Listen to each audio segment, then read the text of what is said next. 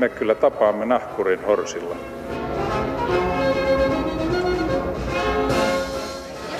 Mä sanoin, että minä juon nyt kahvia. Arvon kuuntelijat, tervetuloa taas meikäläisen maamikirjan messiin. Miltä teistä tuntuisi katsoa kahta yli 80-vuotiasta ihmistä jossain kahvilassa, bussissa tai puistossa syventyneenä pitkään kielisuudelmaan? Ja kuten tiedämme, suudelmahan on yleensä vasta alku. Niin, tänään puhutaan asiasta, josta jokainen meistä ymmärtää päivä päivältä enemmän, nimittäin senioriseksistä, ikääntyvien ihmisten seksuaalisuudesta, seksileikeistä ja seksuaaliterveydestä. Ja vieraanani studiossa ovat toimittaja, kirjailija Pirkko Arstilla. Huomenta, tervetuloa.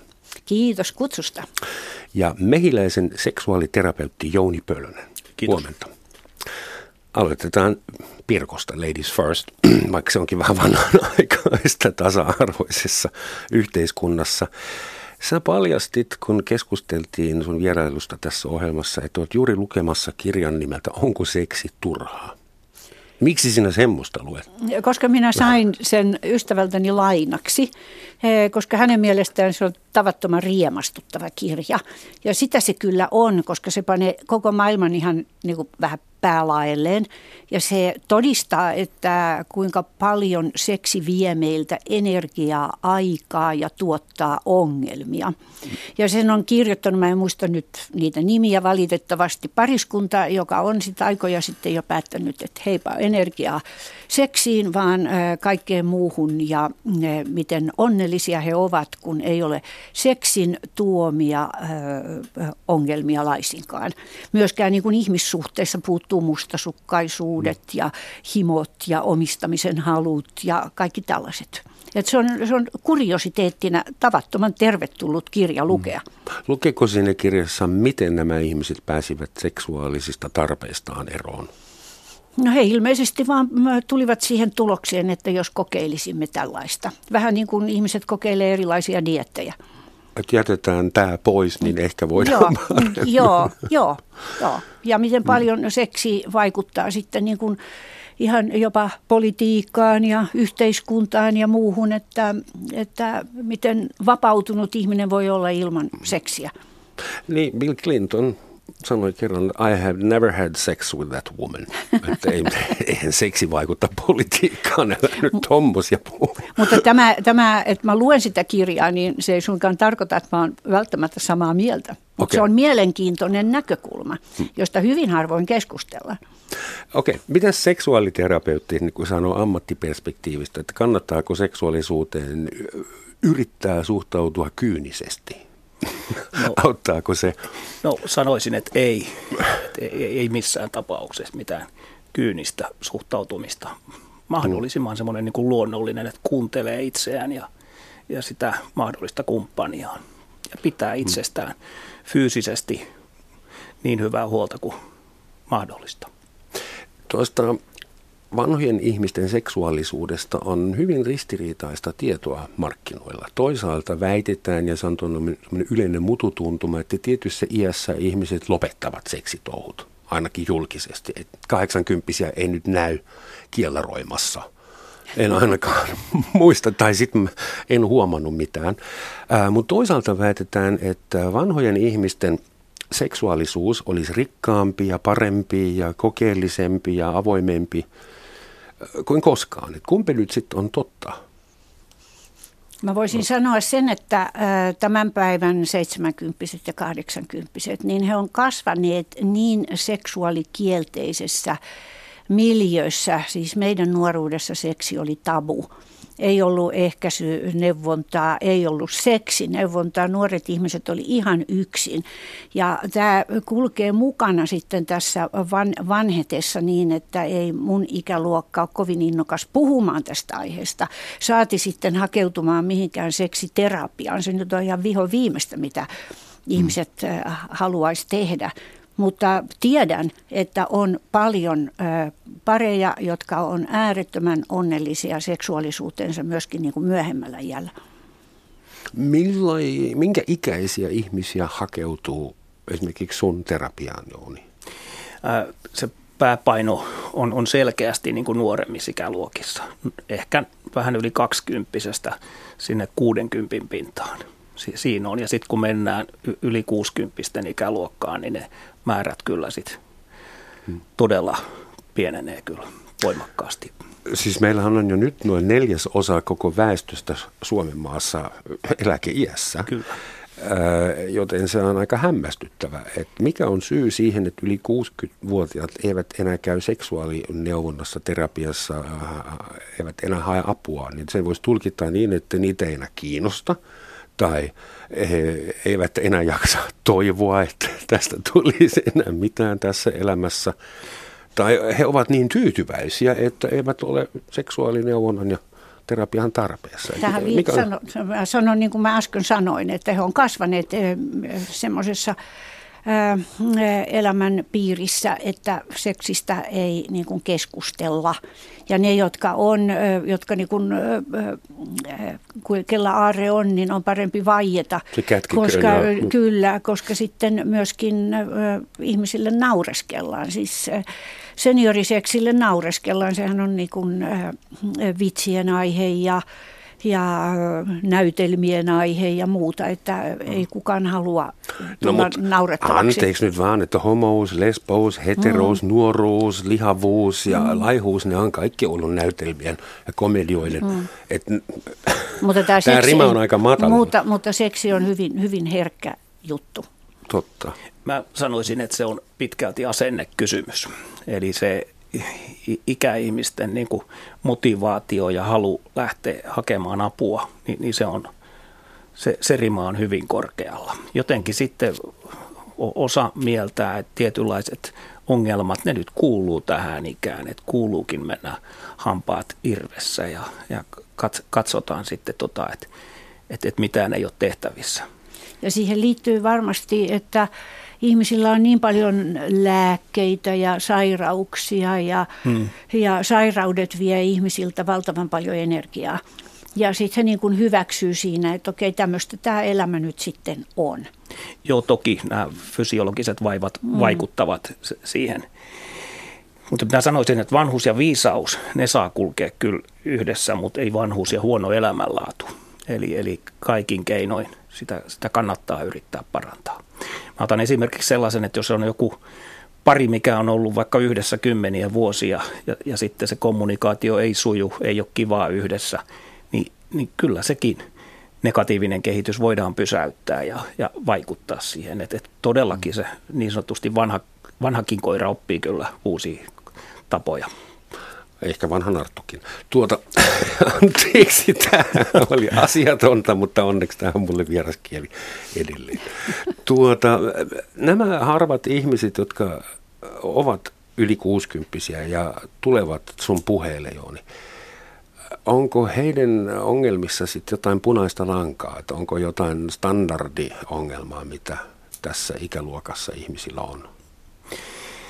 No mä sanoisin, että siellä on aika useasti semmoinen, toi, puhun tuosta kommunikaatiosta hetki sitten, että, että yllättävän paljon mä törmään siihen, että se on urautunut tietynlaiseksi se parin tapa olla yhdessä. Ei kuunnella kunnolla, tehdään olettamuksia. Todellakin, että mitä sä juuri tällä hetkellä ajattelet, mitä sulla on nyt mielessä, sitä ei, vaan, vaan se on, että, että, että jotenkin oletetaan sellaisia asioita, mitä, mitä ei todellisuudessa toisessa edes ole. Mutta anteeksi, nyt puhutaan seksuaaliterapiasta ja se kerrot, että sun pitää auttaa ihmisiä puhumaan toisille. On, se, tästä se lähtee liikkeelle, että, että kyllä siinä on se puhuminen, kohtaaminen toisen kanssa tarvitaan niin kuin ensiksi ja sen päälle sitten rakentuu se hyvä seksuaalisuus. Mm. Ja kenties ihmiset on niin pitkään asuneet yhdessä, että ne osaa, he niin kuin lukevat jo toinen toistensa eleitä ja muuta ja siihen on tullut sellainen mm. tietty kaava ja sitä ei pystytä rikkomaan. Ainakaan omin nokkineen ei pystytä niin. kyllä. Ja sekö olisi sitten, anteeksi kun mä tässä vähän poraan, tavoiteltavaa rikkoa se vanha kaava. Jos kaksi ihmistä on onnistunut kehittämään jonkun tavan olla yhdessä, joka on toiminut 30 vuotta, niin kannattaako sitä sitä sekoittaa seikkailumielessä? No tuohon voisi vois todeta, että, että noin ehkä joka toinen pari pärjää hyvin siinä ja niillä on mukavaa yhdessä. Ei, ei tietystikään sellaista pidä rikkoa, mikä toimii hyvin. Mutta mut jos siinä on niin sellainen yksinäisyyden tunne ja asiat selkeästikään ei, ei ole niin hyvässä mallissa kuin pitäisi, niin silloin ne pitää rikkoa. Meillähän on tässä ikäluokassa paljon ihmisiä, joilla on kumppani, jotka ovat naimisissa tai jonkinmoisessa liitossa, mutta meillä on hyvin paljon myös sellaisia, jotka asuu yksin. Suurin osa heistä on naisia ja sitten mm. meillä on aika iso osa väestöstä, joka asuu aikuisena, vanhana ihmisenä jossain laitoksessa. Ja jos esimerkiksi ajattelee, sulle tulee pariskuntia, mm-hmm. eikö niin? Kyllä. Tuleeko sulle myös ihmisiä valittamaan, mä niin yksinäinen, mä en löydä ketään mistään auta. Seksuaaliterapeutti, tee jotain. Ky- kyllä tulee, ja he ovat sitten enimmäkseen naisia. Mitä sä heille neuvot? No siinä käydään sitten sitä elämäntilannetta läpi ja, ja ja me mennään sen verran siihen, niihin tapahtuneisiin, että, että, että mitkä, mitä mahdollisesti siinä omassa toiminnassa on, on ollut sellaista, että se suhde ei ole onnistunut ja, ja luodaan sitten pohjaa siihen, että se mahdollinen seuraava ihmissuhde hmm. onnistuisi mahdollisimman hyvin. Mutta jos hän ei löydä uutta ihmissuhdetta, koska jos ajattelen nyt lukemattomia tuhansia naisia, ja kun maisemassa ei liiku yhtäkään vapaata miestä, niin eh, heillä ei ole muita vaihtoehtoja kuin elää onnellisena itsekseen. Että, eh, ja mulle on tullut semmoinen olo, tässä mulla on hyvin paljon mutu, mutututkimuksia, sanotaan näin, niin naiset eh, toteaa, naiset on hirveän käytännöllisiä olentoja. Naiset toteaa, okei, okay, tässä maisemassa ei ole nyt miehiä, ja mun, mä, no minäpäs elän nyt tässä sitten hyvää elämää ihan itsekseni. Ja nainen niin kun alkaa harrastaa, lähtee opiskelemaan, matkustaa, hoitaa lapsen lapsia. Ähm, äh, Älä unohda puutarhaa. Mm, puu, puutarhaa, äh, hän käy teatterissa, hänestä tuo, hän tulee niin kuin tätienergiaksi, jolla niin kuin koko kulttuurielämä pyörii. Ja hän niin kuin toteaa, että tämmöistä tämä elämä on. Ja jos tähän sitten tulee jostakin joku, joku kumppani, joka sotkee hänen elämänsä, niin hän suorastaan pelkää sitä tilannetta, että nyt hänen nyt hänen hyvä elämänsä voi mennä sekaisin, kun, tähän, kun karhuni heräsi. Ja niin. Pirkko, siis tämän saman mitalin toinen puoli voisi olla, kun sä sanot, että kun sun ikäluokassa ihminen tätiytyy ja rupeaa kulttuuriseksi mm. energiaksi, niin meidän kulttuurielämähän pysähtyisi tyystin, jos 80 mm. naiset saisivat seksiä ja löytäisivät kumppaneita. Tai he toisivat sen kuka, kumppaninsa sinne Kuka teatteriin. istuisi teatterissa? kyllä, niin, siellä, siis... kyllä siellä, siellä on niin kuin mm. monia, jotka, jotka äh, täti-ihminen on tuonut sinne. En tiedä, saako sitä sanoa ääneen, mutta kun se luki lehdessäkin, niin Pirkko, sä oot ehtinyt jossain vaiheessa hups heijaa täyttämään 80 vuotta vähän aikaa sitten. Ja sun ikäluokassa on kahdeksan kertaa enemmän naisia elossa kuin Kyllä. miehiä. Tilastollisesti, niin. Että sun on vähän pakko harrastaa nuorempia miehiä. No mä, jos käsi... ylipäätään, jos haluat tehdä jotain muuta kuin käydä teatteriassa. Miltä se tuntuu? olla 80 nyt tässä maailmassa vai? No ihan hyvinhän sulla menee, mutta meidän niin suhteessa siihen, että miehet alkaa olla kuolleita niin kuin sodassa. Niin, niin, ja sitten jos löytää ikäisensä miehen, niin, niin voi joutua omaishoitajaksi. Että sekin on mahdollista, koska mun ikäluokassani ihmiset alkaa sairastella aika paljon. Ja sitten miettii, että kannattaako ihmissuhdetta rakentaa Mietiikö sitä sitten No eri sitä mä, mä, en, mä en usko, että sitä niin ajattelee, että kannattaako rakentaa. En mä usko, että jos tielle tulee hyvä ihmissuhde, niin kukaan sitä ei kyllä kieltäydy. Mutta tässä kun olen katsonut, niin ei ole koskaan ennen ollut semmoisia 80 70 kuin nykyään tässä, niin kuin, mitä nyt on länsimaissa. Siis mehän ollaan pitkäikäisiä, terveitä, koulutettuja, aktiivisia ihmisiä. Ei tämmöisiä hmm. koskaan ennen ole ollut historiassa.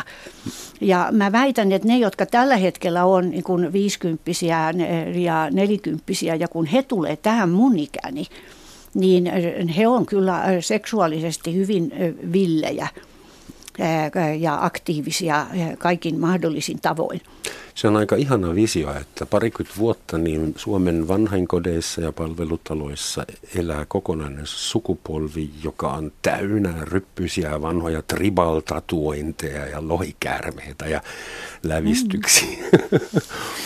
Joo, että, koska he ovat niin kasvaneet hyvin avoimessa seksuaalisessa yhteiskunnassa, he ovat tottuneet seksileluihin, he ovat katsoneet kaiken näköisiä filmejä, he ovat jopa vaihtaneet vaikka sukupuolta, he on homot ja lesbot, joita mun nuoruudessa, niin niitä ei muka ollut niin eh, he ovat täysin, eh, he osaavat käyttää koko tämän kattauksen. Eli sä luulet, että meille kasvaa tuommoinen mm, vaativa kuluttajasukupolvi myös kyllä, suhteessa ja, seksiin. Kyllä, ja jotka kun he joutuu laitoksiin tai ovat laitoksissa, mm. niin ei he suostu siihen, että heitä kohdellaan sukupuolettomina olentoina tietyssä mielessä toi murros on varmasti jo tällä hetkellä niin. käynnissä ja saattaa olla niin, että jos otetaan vaikka kaksi 70 ihmistä, niin toisella voi olla hyvin aktiivinen sukupuolielämä ja, ja toisella taas on sitten ajat sitten loppunut. Joo, että me ollaan kyllä kaikki äärettömän erilaisia. Ollaan. Niin nämä tämmöiset niin henkilökohtaiset erot on, on, on todella suuret mitä vanhempi ikäluokkiin mennään. Joo, että enää ei voi panna niin kuin samaan koppaan, että noi on tommosia ja mm. nämä on tämmöisiä. Joo, että, ei, ei missään ero, tapauksessa ei suuria. ole tämmöinen mikään homogeeninen ryhmä, vaan hyvin, hy, hyvin suuret vaihtelut. Kyllä. Ja jos mietin, mä usein mietin, että ihmiskunnan äh, libido-jakauma on varmaan aika lailla sama kuin se Gaussin jakauma. Että keskellä on, kun keskiverto libido-ihmisiä on aika paljon, sitten on semmoisia matala libido-ihmisiä, joille riittää kerran jouluna. Ja sitten on semmoisia, jotka tarvitsee tai haluaa sitä paljon. Ja eihän se muutu. Eihän ihminen standardoidu vain sen takia, että se vanhenee. Päinvastoin se tulee ei, enemmän omaksi itsekseen. Se, on, se pitää paikkaansa, että jos ihmisellä on aktiivinen seksielämä keski-ikäisenä, niin se ennustaa myöskin, että se on sitä myöskin myöhemmällä iällä. Fysiologis, psykologinen kysymys. Mitä ihmiselle tapahtuu, jos hän ei saa seksiä pitkiä ajanjakso. Että mihin sitä seksiä biologisesti, fysiologisesti tarvitaan paitsi lisääntymiseen? Se e, ensimmäisenä se alkaa vaikuttaa meidän semmoiseen niin kuin mielenmaisemaan. Tulee semmoinen tietynlainen apeus, ei kaikilla, mutta, mutta semmoinen apeus, tietynlainen melankolia, se tarttuu. Ja että sitten, siinä se elämä meni. Niin, juuri mm. näin. Ja sitten kun, kun ihminen on, on, on sellaisen apeuden – kanssa tekemisissä, niin, niin sitten se elinpiiri alkaa supistua. Ei, ei huvita enää lähteä minnekään ja, ja sitten tulee sitä kautta sellainen kierre. Ja siihen vaikuttaa myöskin sellainen, että tulee eh, niin kuin oman arvon tunto vähenee. Kyllä. Et vähän, että okei, no ei, ei, tässä se nyt oli ja mm. ei minusta nyt ole mihinkään. Että kyllähän seksuaalisuus mm. kohottaa ihmistä valtavasti. On ja sitten siinä on huomattava myöskin, että läheisyys tuo turvallisuutta myöskin. Tämmöinen tietynlainen turvallisuus, hyvän olon tunne, mikä siitä tulee to- toisen ihmisen läheisyydestä, niin, niin silloin valtava merkitys myöskin. Mutta mä haluaisin myöskin sanoa sitä, että että niin kuin mä puhuin tuosta tätienergiasta, niin on ihmisiä, jotka kompensoi sen kyllä, jotka etsii kyllä. Niin kuin itselleen sen, sen oman arvon tunteen ja aktiivisuuden ihan, ihan muualta. Mm, mm. Että, se on mahdollista, että osa todellakin joo. suuntaa sen energian sitten Kyllä. muualle. Kaikki eivät kompensoi. Korviini on kantautunut, että aika moni varttunut suomalainen nainen on matkustanut esimerkiksi Nigeriaan ja viettänyt siellä pitkiäkin aikajaksoja tai tuonut sieltä nuoren mustaihoisen miehen itselleen pihtiputalle ja koko kylä sitten ihmetteli koko talven. Mies matkustaa vaikkapa Viroon tai Venäjälle harrastamaan sitä seksiä, jota Suomen maasta ei, ei löydy. Eli ilmeisesti siis osa porukasta tekee asialle jotakin, mutta se katsotaan sitten pitkin nenävarta ja hyi ja neokolonialismi ja No sanoisin, että tämä miesten seksimatkat, niin ne on niin vanha juttu, että ne on ilmeisesti niin kuin hyväksyttyjä. Ja sen seurauksena on ollut se, että vanhat miehet saa nykyään hivin matkustaessaan Venäjälle ja, ja Aasiaan, koska he eivät tottuneet käyttämään kondomia. Ja sitten he ajattelee, että, että tässä iässä nyt ei enää tarvitse kondomeja opetellakaan ja sitten sit he saa sen. Mutta tämä naisten seksimatkat, niin se, semmoista tapahtuu. Mäkin tunnen ihmisiä, naisia, jotka lentävät kuumille hiekkarannoille, löytävät sieltä kumppanin, joka arvostaa heitä, tämmöistä seniorimesenaattia, arvostaa koko kylä. Ja voi olla, että semmoiset suhteet on aika pitkiäkin. Tämä on aika raskaasti asenteellista tekstiä, Pirkko. Nyt sä perkelöität miehiä, jotka lähtevät kehitysmaihin Ei. harrastamaan suojamatonta seksiä, mutta naiset, ne lentelee kuumille hiekkarannoille ja koko kylä ihastuu. että voi olla, mutta, si- mutta siihen suomalaismiehen voi ihastua myöskin koko kylä. Totta. niin, että, Mämmillä tulee mm, Niin, niin mutta, mutta tälla, tällaista tapahtuu kylläkin. Pitäisikö sitten, jos tässä ikäluokassa saadaan liian vähän seksiä, olla liian yksinäisiä, niin pitäisikö sitä sitten edesauttaa? Mä muistan 80-luvulla yksi tosi sympaattinen piirre Suomessa oli se, että täällä keskusteltiin, varmasti muistatte, hetken verran seksilomista. Että Suomen valtio kustantaisi stressaantuneille ihmisille etelän seksilomia. Se, se loppui lyhyen se keskustelu, mutta nyt voitaisiin miettiä, että tai miten elävöitetään vanhainkodissa elävien ihmisten seksielämää? Koska yksi ongelma tutkimukseni mukaan on, että siellä ei ole edes paikkaa, johon voi mennä. Siellä ei ole yksityisyyttä. Ja eikä heidän seksiään ajatella tällä hetkellä ollenkaan. Se on niin kuin täysin, mitä mä olen kuullut, niin ei palvelukodeissa oikein seksiä hyvällä katsotakaan. Mutta sehän on laillista. Joka maassa on joku alaraja, mm. milloin ihminen saa harrastaa seksiä ja minkä ikäisen kanssa. Ja käsittääkseni yläraja ei ole oikein missään. Se on kuvittelis moraalinen se meidän yläraja. Mutta hetkinen, jos kerran on niin paljon, äh, suurin osa vanhoista ihmisistä on naisia mm. ja suurin osa palvelukotien asukkaista on naisia, niin miten heidän seksielämänsä parannetaan? Niin Jouni, nää, Sano siinä. Mulla ei tähän ratkaisua ole. Ehkä mä, mitä mulle nousee tässä mieleen, niin sittenkin vaikka 80 niin suurin osaanhan asuu edelleenkin omassa kodissaan. Että nämä palvelutalossa asuvat ja erilaisissa laitoksissa olevat, niin he ovat onneksi vähemmistö. Toki sitten iän myötä niin, niin osuus koko ajan kasvaa. Mutta siihen varmasti pitäisi niinku ihan näiden – ketkä näitä laitoksia pyörittävät ja, ja, ja miettivät niitä käytäntöjä, niin, niin alkaa pohtia myöskin tätä puolta. Hmm. Että vankiloissa on tapaamisiin hmm. suunniteltuja huoneita ja sen sellaista. Hmm. Joo, että kyllä mä lähtisin kyllä... tätä kautta tätä problematiikkaa hmm. ratkomaan. Tuommoinen ihan sivukysymys, en tiedä kuinka relevantti, mutta aika monella vanhalla ihmisellä on dementia onko laillista ja moraalisesti hyväksyttävää harrastaa seksiä dementia-potilaan kanssa? Aha, te, jos, jos itse paha. ei ole, tai jos itse on myös. Mutta jos hän on dementoitunut, niin hän on unohtanut seksi. Onko? Niin, jos hän on unohtanut. Miten dementia vaikuttaa libidoon? En, en tiedä vielä. mutta mun mielestäni me eksymme nyt kyllä lääketieteen puolelle. No mutta siis lääketiedehän on Eikö seks, seksuaalisuus on myös lääketieteellinen, biologinen asia? Okei, mutta jos haluat enemmän puhua tuosta sosiologiasta,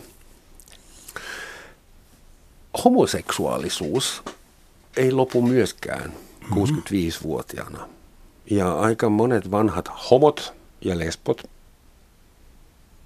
olivat nuoria aikoinaan, jolloin se oli suurin piirtein kuolemansynti ja lailla kielletty ja vankeustuomio tuli se on aika hirveän paljon vaadittu, että sä keski-ikäisenä vapaudut siitä, ja sitten vanhainkodissa sun pitää vielä taistella oikeuksistasi. Mutta mitä on teidän käsitys, että pärjääkö homoseksuaalit korkeassa iässä paremmin, huonommin vai samalla tavalla? Kyllä varmasti niin kuin siinä e- erilaisia ongelmia on, on enemmän läsnä. Ja tässä näyttelee kyllä sit tiettyä rooli se, että myöskin missä päin Suomea sattuu asumaan. Että jossain pääkaupunkiseudulla ja isoissa kaupungeissa se tilanne on varmasti helpompi kuin sit jos mennään todellakin sinne jonnekin vaikka Pihtiputalle tai hmm. Anteeksi Pihtipudas, me käytämme sinua aina tietyllä tavalla, mutta oikeasti tiedämme kuka sinä olet. mutta riippuu kanssa siitä, että onko, onko niin kuin hänellä parisuhde. Kyllä. Ja jos menet Lontooseen katsomaan, niin siellähän on tosi paljon va, näkee niin kuin, miespareja. Ja, ja, miespareja. Ja, hmm. ja mä olen tanssinut onnellisena kreikkalaisia tansseja tämmöisten homoparien kanssa, jotka on onnellisesti eläkkeellä ja muuta. Ja heillä näyttää olevan kauhean hyvin asiat. On. Ja kyllä tässä asiassa myöskin varmasti semmoinen tietynlainen murros parempaan suuntaan on menossa tällä hetkellä. Että et asiat on sittenkin huomattavasti paremmin kuin mitä ne olivat todellakin vaikka vielä 80-luvulla ja, ja aika onneksi on auttanut tässä. Toki se vaatii sellaista asennekasvatusta edelleenkin ja, ja asiallisen tiedon jakamista. Semmoinen antiklimaktinen näkökulma tähän, että itse olen 58-vuotias mies ja kuten muut mun ikäiset miehet, mä olen tajunnut, että seksuaalisuus oli se asia, joka on aiheuttanut mun elämässä eniten hämminkiä, saanut äh, mun järjen pois päältä, saanut mut tekemään uskomattoman huonoja valintoja, ratkaisuja, YMS. Ja nyt mä mietin, että me keskustellaan siitä, että vanhojen ihmisten pitäisi nauttia enemmän seksistä, saada sitä enemmän, harrastaa sitä enemmän. Viagra on keksitty ja sialista ja kaikki. Onko se nyt välttämättä hyvä? Eikö se olisi parempi idea tajuta jossain iässä, että okei, kun lienee fiksua vetäytyä tästä kiimaisesta vuoristoratatouhusta. Niin niin sä olet niin nuori, että sulle ei tätä ongelmaa tule ja sä olet mies. Siis äh, miehet, miehet löytävät aina kumppaneita ja äh, mun käsittääkseni niin äh, sanotaan, että seksin pahimmat viholliset on stressi, kiire ja pikkulapset. Hmm. Ja sitten vanhemmiten niin kiire hellittää, stressi voi hellittää ja pikkulapsia ei ole – ihmisellä on paljon enemmän aikaa seksiin. Ja, ja kun nuoret ihmiset on yleensä hirveän nopeita ja kauhean tehokkaita, niin vanhanahan tämä hitaus vaan palvelee hyvää seksuaalista elämää. On aikaa rakastella, on aikaa hyväillä, on aikaa paneutua toiseen. Paljon enemmän kuin on e, ikinä nuorena ollut. Että ajattelet tältä kantilta myös. Hmm. Onko se niin? Että onko, niin. Ehkä mitä mä havainnoin niin omassa työssä, niin kyllä todella monet kommentoi sitä, että siinä 50 jälkeen he kokevat, että heidän seksielämänsä on ollut, ollut, ollut niin kuin parasta mahdollista siitä eteenpäin. Et siinä on naisen kannalta... Se, anteeksi, sekä miehet että naiset. Kyllä. Siis naisen kannalta on hankalaa se, että kun pääsee eroon pienistä lapsista – niin siitä tulee vaihdevuodet. Ja monta kertaa vaihdevuodet niin kuin keskeyttää koko siis naisen seksuaalisuuden kuin seinään, jos hänellä ei ole niin kuin, hormonihoitoja tai muuta. Tämä on hirveän yksilöllinen juttu, mutta naiset alkaa inhota seksiä, seksiä niin, että ne ei voi katsoa edes elokuvaa, jossa pussataan. Miksi?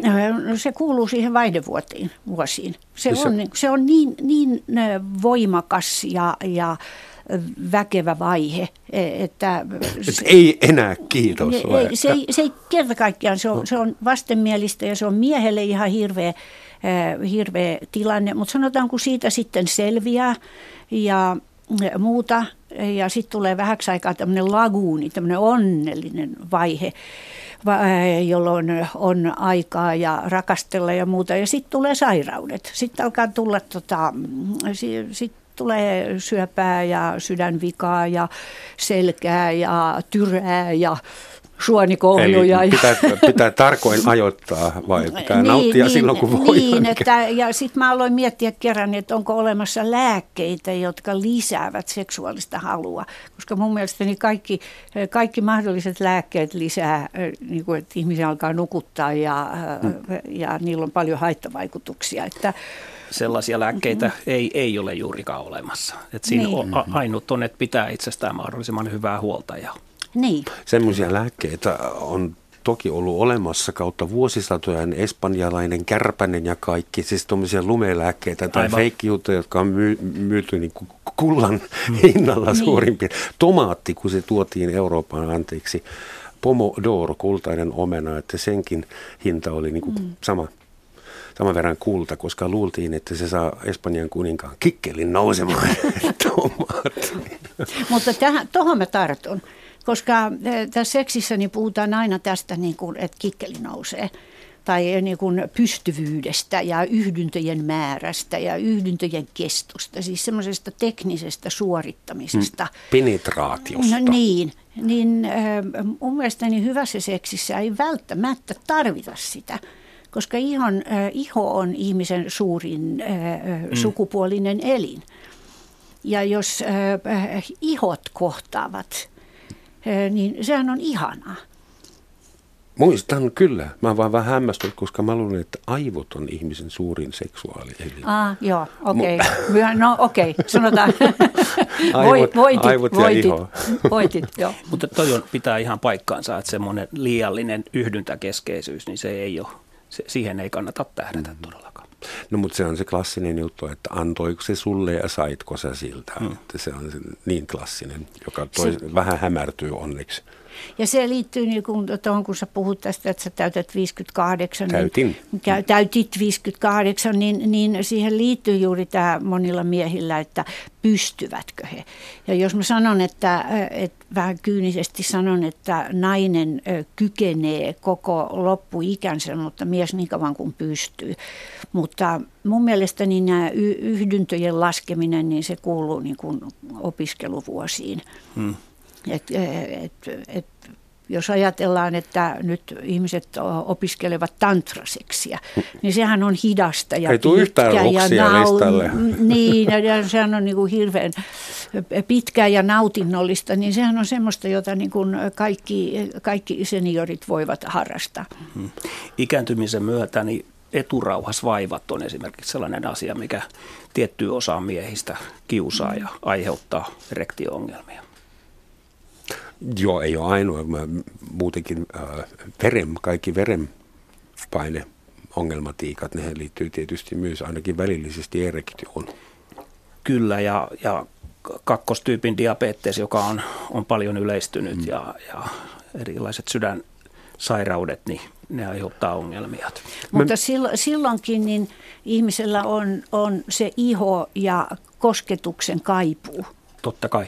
Ja se, se on hänessä niin kuin on sitten mikä on, vika se kosketuksen tahansa. kaipuu säilyy aina. Tässä on sulle terapiakissa.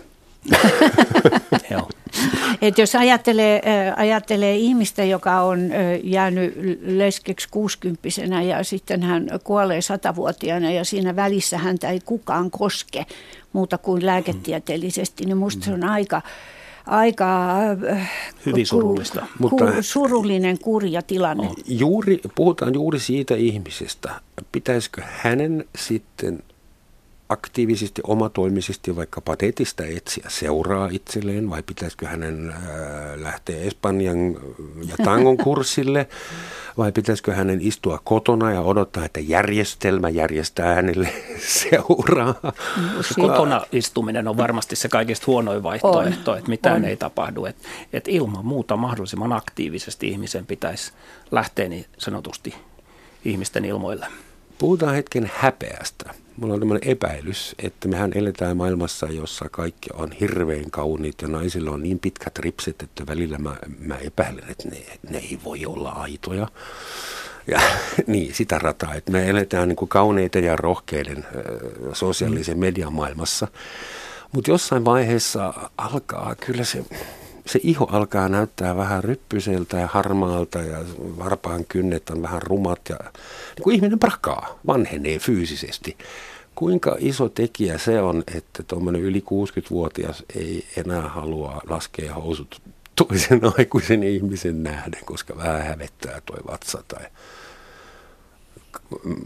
karvoitus, joka on siirtynyt selkään. Esimerkiksi mulla se on mulle iso trauma, onneksi mä en näe sitä. Anteeksi, mua, helpohan se on. Niin kuin... mua, mua alkoi naurattaa, mutta mulla on kyllä semmoinen eh, vahva tunne, että eh, ihmiset alkavat olla siinä vaiheessa aikuisia ja ihmiset hyväksyvät jo ryppynsä ja kaikki.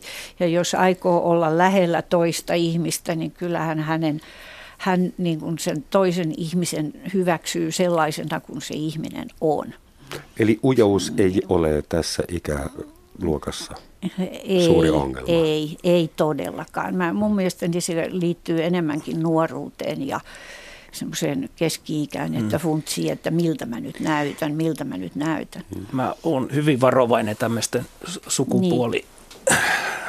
no, normien osalta tai semmoisten stereotypioiden suhteen, mutta melkein väittäisin, että, että miehet jotenkin ne naiset, joiden kanssa ne on, niin jos se on sellainen ikääntymisen myötä tuleva patina niin sanotusti, mm. niin ei, ei, en mä juurikaan muista, että miehet olisi niin valittaneet. Että sellaiset äkilliset muodonmuutokset, ne, mm. ne, ne on, on, on, on tota sitten niin kuin ongelmia. Kuten amputaatio tai... Ei vaan siis semmoinen esimerkiksi paino, paino nousee hyvin no, nopeassa tahdissa mm-hmm. lyhyen ajan sisällä.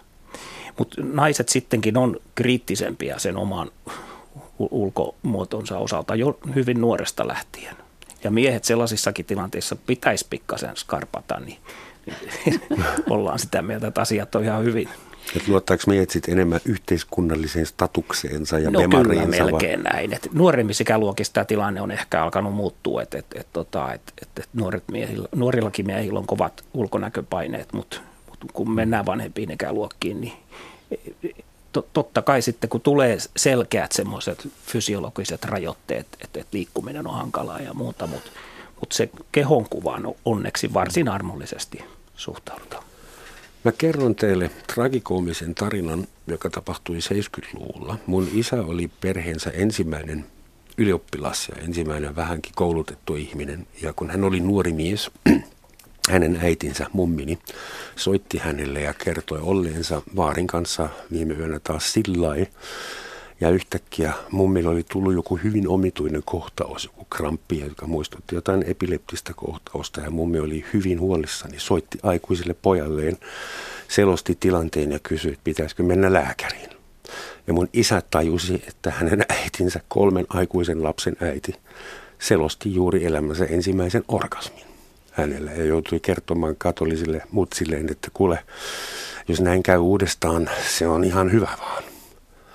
Ja mä mietin, että se on ihan uskomaton tarina, mutta ei tiedä pitäisikö nauraa vai itkeä. Hyvä, että mummilta tuli sitten vihdoin ja viimein. Mutta tiedetäänkö tänään, siis tänä päivänä informaatio on ihan eri tasolla. Et eihän tänä päivänä voi enää käydä niin, että joku kolmen aikuisen lapsen äiti saa orgasmin ja ihmettelee, että mitäköhän mulle tapahtuu. Toi olisi voinut tapahtua minun isoäidilleni. Mutta ei ää, varmastikaan äidilleni, eikä nykysukupolville. Eläköön katolinen kulttuuripiiri. Eikä, ny, eikä nykysukupolville. ja, mutta siis kysymys, tämä oli pohjustus, että mm. tiedetäänkö tarpeeksi – tietääkö 73-vuotias yksinäinen ihminen, jota panettaa tai joka on yksinäinen ja kaipaa kosketusta, ei nyt välttämättä panoa, mutta seksiä, että se on ok, että siihen on mahdollisuuksia, ihan teknisiäkin viestimiä, mistä sitä saa, että, että voi puhua esimerkiksi Jounille. Hmm. Onko se valmius olemassa? Mietin esimerkiksi Yleisradio ajoi tänä vuonna kampanjan, että vanhukset ja netti, kuinka vanha, van, vaikea vanhojen ihmisten on käyttää nettiä. Ja netissähän on kaikki pornografia ja kaikki kontaktipörssit. No se pitää kyllä paikkansa, että on vaikea tottua tämmöiseen netin kautta etsimään itsellensä kumppania. Että se tulee kyllä sitten niin kuin, vähän nuore, nuoremmat sukupolvet surfaa siellä, mutta kyllä esimerkiksi mä tunnen paljon ikäisiäni naisia, jotka käyvät Tinderissä ja, ja näissä pari, parin mm. etsintäsivuilla ja to, toisilla on jopa niin kuin, että semmoinen ohjelmakin, että kerran viikossa tavataan joku. Vaikka se ei välttämättä johda mihinkään, mutta se on hirveän hauskaa heidän mielestään. Onko semmoisia speed dating tapahtumia? Sitä, 70 vuotta täyttäneille esimerkiksi. Kyllä mä luulisin, että semmoisen, mikä estää menemästä semmoisen, jos haluaa. Mä väittäisin, että, että, että plus 60 kohdalla nimenomaan netin käyttö sen kumppanin hakemisessa, niin se on, se on viimeisten vuosien aikana merkittävästi kyllä kasvanut. Et, et varsinkin sitten, kun siellä on joitain tällaisia sivustoja, mihin voidaan laatia varsin tarkatkin profiilit ja muuta, niin niiden kautta voidaan sitten tehdä sitä tietynlaista alkukarsintaa siinä kanssa tarvittaessa. Että et semmoinen, että et jossain muissa yhteyksissä tavattaisiin, niin totta kai sitäkin tapahtuu, mutta Mutta kyllä se netti on, on, nykyään... on se, se ykkönen kyllä ihan selkeästi. Joo, että kyllä mä oon huomannut ympäristössäni hyvin aktiivista nettikäyttäytymistä. Joo. Eikä se välttämättä johda niin kuin seksiin, vaan se on yleensä tämmöistä elämän aktiivisuutta lisäävää ja semmoista, että on vähän semmoista kutinaa elämässä. Joo, voidaan käydä kahvilla ja vaihtaa Joo. kuulumisia. Koska meillä, jos haluaisi iskeä jotain nuorta ihmistä, niin mä menisin ravintolaan tai kahvilaan tai jonkin tapahtumaan. Mutta jos mä haluaisin sua iskeä, Pirkko, niin missä kahvilassa mun pitäisi luurata? et, niin, että et eihän sun ikäluokan ihmiset enää hirveästi liiku, tai siis Tarko- mitä sä tarkoitat liiku, siis kahviloissa vai? Niin, tai No höpsistä. Siis kyllä mun ikäluokan ihmiset käyvät kahviloissa, käyvät ravintoloissa ja nyt on jopa yli 50 disko, mutta jos kuulemma on kyllä pelkästään naisia. Okei, okay. missä sitä järjestetään? Vanhalla ylioppilastalolla ja siinä on mieletön jono. Vanhalla ylioppilastalolla? Juu, Johanna kyllä. aikoihin ter- tervetuloa, tervetuloa yli 50 diskoon. Mitäs me nyt ollaan mieltä tilanteesta, että onko se viides osa, joka on eläkeiässä meidän populaatiosta seksuaalisesti hädässä vai alkaako heillä olla bukoolliset paratiisiset olot vai ovatko he avun tarpeessa? Pitäisikö meidän käynnistää, kun meillä on kampanja, että vanhukset nettiin, pitäisikö meidän käynnistää semmoinen kampanja, kampanja että vanhukset petiin? Tai, niin kyllä mä kannustaisin ainakin siihen, että, tota, että ihmiset niin kuin havahtuisivat siihen tilanteeseen, jos asiat ei ole kunnossa. Et ehkä tarkkaa tilastoa en, en osaa sanoa, mutta jos me nyt arvioidaan, että noin puolella ne asiat on ihan hyvin, mutta sitten on se toinen puoli, jolla se tilanne on, on huonompi. Et, et, et sit tavalla tai toisella niin kerta kaikkiaan niin haetaan apua siihen. Et jos se olemassa oleva parisuhde ei, ei toimi kunnolla – haetaan siihen apua. Tai sitten jos ollaan yksinään, niin, niin kuin tuossa puhuttiin aiemmin, niin ollaan mahdollisimman aktiivisia, hakeudutaan ihmisten ilmoille ja, ja, ja sitä kautta saadaan siihen elämään sitten toivon mukaan sisältöä. Jos ihminen on onneton ja yksin siellä kotona, niin kyllä se paras lääke on se, että avaat oven ja menet ulos ja menet siihen kahvilaan kyllä. ja alat katsella ympärillesi ja jos, jos on netti, niin alat näpsytellä sinne jotakin. Mutta mä tiedän kyllä, että tätä kuuntelee monet ihmiset, jotka ajattelee, että on se nyt hirveitä, kun seksistä puhutaan, vanhojen seksistä puhutaan radiossakin, eikö nyt ikinä pääse rauhaan. Mutta ei, ei todellakaan pääse rauhaan. Kyllä se seksuaalisuus meissä itsessämme on ihan loppuun asti tietyt uskonnolliset fundamentalistit, varmaan joka uskonnosta löytyy semmoisia, olisivat sitä mieltä, että seksi on vain ja ainoastaan tarkoitettu lisääntymiseen. Ja kenenkään on ihan turha edes miettiä seksiä, seksiä huvin vuoksi, varsinkin semmoisen, jo, jo, jolla on jo vaihdevuodet takana. Niin, että siinä mielessä. Tuon sä sanoit, kun sä oot entinen katolilainen. Mutta mä luulen, että, että joka mantereelta löytyy ainakin yksi uskonto, jossa joku on, on tätä mieltä, tämä ja globaali asia. Seksuaalisuus ja sen, sen äh, säätäminen, sehän on jokaisen uskonnon yksi perusasia. Pitää olla kymmenen käskyä ja seitsemän kuoleman syntiä tai toisinpäin, mutta se on eri keskustelun aihe. Tuli mieleen, että Tanskassa, en tiedä onko se enää toiminnassa, mutta muutama vuosi sitten ainakin perustettiin semmoinen laaja kokeilu, jossa vammaisille ihmisille järjestettiin seksiä. Koulutettiin prostituoituja kautta seksuaaliterapeutteja ja he kävivät sitten vammaisten ihmisten luona sekä fyysisesti että myös psyykkisesti kehitysvammaisten ihmisten ja harrastivat niiden kanssa seksiä. Ja Tanskan valtio maksoi, eli Kela. En tiedä, mitä siitä tuli. Siitä keskusteltiin kauheasti, että kuinka moraalitonta tämä on ja pitääkö veronmaksaja ja sitä rataa. Meidän, mikä on Suomessa valmius edes ajatella jotain semmoista, että jos kaikki toteaa, joka ikinen lehti kertoo meille, kuinka tärkeä se seksuaalisuus on – ja meillä on ihan terapeutteja ja järjestelmä olemassa, mutta miksi se on sitten vieläkin tabu? Syvä, syvä tämä akateeminen hiljaisuus. Tämä, tämä on niin kuin eettisesti semmoinen hyvin hankala asia, että miten sitä lähestytään. Siinä on niin monta sellaista asiaa, mistä tätä, t- tähän asiaan voidaan niin kuin, tota noin, mennä, mennä sisälle ja, ja mun, mun on sanottava, että mä en esimerkiksi, mulla ei ole niin selkeää kantaa, että hmm. miten tuosta tulisi toimia. Ei mullakaan. Nyt tuli vaan mieleen, että Tanska nyt on yhteiskunta, jota verrataan säännöllisesti su- suomalaiseen yhteiskuntaan. Hmm. Ei mikään eksoottinen timbuktu. Niin, että yksinäisille, miksi pitää olla vammainen? valtio voisi järjestää myös yksinäisille seksiä. Mutta kaikki yksinäiset eivät välttämättä halua seksiä ihmisen kanssa, jota he eivät tunne. Että kyllä seksuaalisuuteen liittyy se, että siihen ihmiseen on joku lämmin suhde.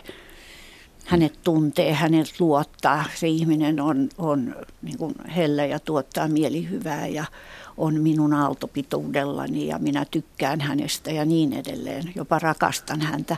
Että en, en mä nyt ihan sun tätä tanskalaista näkökulmasta, mä en oikein osaa suhtautua siihen. Mä oon samaa mieltä, että mun on aika vaikea kanssa. Se oli yksi, yksi heitto monen joukossa. Että halusin katsoa, kuinka reagoitte ja senhän minä sain nähdä.